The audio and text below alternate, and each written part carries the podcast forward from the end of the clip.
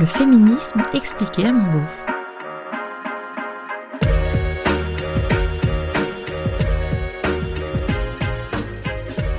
C'est quoi l'écoféminisme? Dans le précédent épisode, j'ai interviewé Anne Barr de l'ONG WECF qui a très bien expliqué le concept. C'était le féminisme expliqué à mon beauf.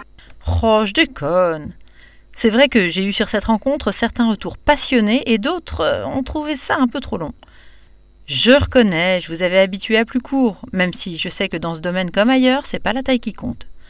Alors pour celles et ceux qui ont zappé, pour celles et ceux qui ont dormi, pour celles et surtout celles qui ont l'habitude de transférer le podcast à leur mec, pote, frangin, pour l'éduquer sans en avoir l'air, mais qui cette fois ne l'ont pas fait en pensant qu'ils n'allaient même pas écouter, voici la séance de rattrapage. La version courte avec un zoom sur la notion au cœur du débat, j'ai nommé l'écoféminisme.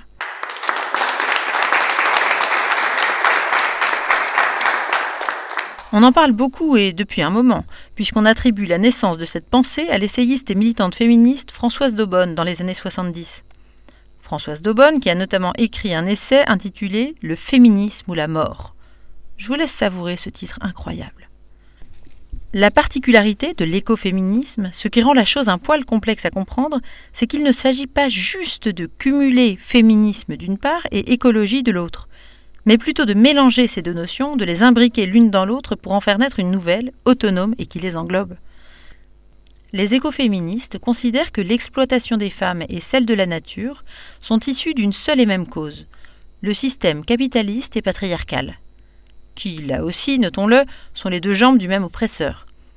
En fait, sans le patriarcat, le capitalisme se casse la gueule, et vice-versa. Et donc pour lutter, il faut utiliser à la fois les armes féministes et écologistes.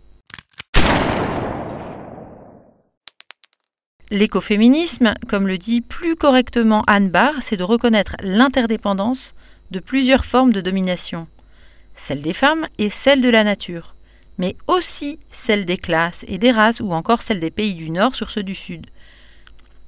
Admettre l'existence de toutes ces dominations, c'est un premier pas pour pouvoir les faire tomber. Avant ça, bien sûr, je veux dire avant de les faire tomber, il faut les analyser, comprendre d'où elles viennent, comment elles sont construites, comment elles ont besoin les unes des autres pour se maintenir en place.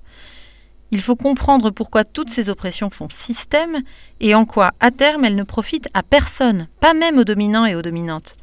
Et spoiler alerte, c'est là-dessus que certains buguent un peu. Et puis enfin, bien sûr, il faut les détruire ou les déconstruire. Et si pour cela les méthodes diffèrent, puisque l'écoféminisme regroupe différents courants, du plus mesuré au plus radical, l'objectif reste le même permettre une humanité émancipée, égalitaire et qui ne déglingue pas toute la nature. Alors, tu aimes travailler en équipe, relever des défis, tu as de l'ambition, de la motivation et le goût du challenge? Rejoins le mouvement écoféministe.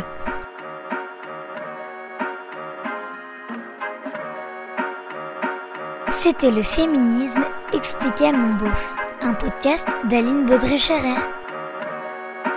Si vous aussi vous vous questionnez sur le féminisme, si vous voulez savoir pourquoi les féministes ont du poil aux pattes ou portent un clito en pendentif, pourquoi elles plombent l'ambiance en soirée et ce qu'est la théorie du genre, si vous trouvez qu'elles en font trop et si vous avez envie de comprendre, posez-moi vos questions sur Instagram ou Facebook, féminisme à mon beauf. Ah oui, et si vous pouvez ajouter des étoiles et des commentaires hyper sympas sur vos applis de podcast, ce serait vraiment hyper cool de votre part.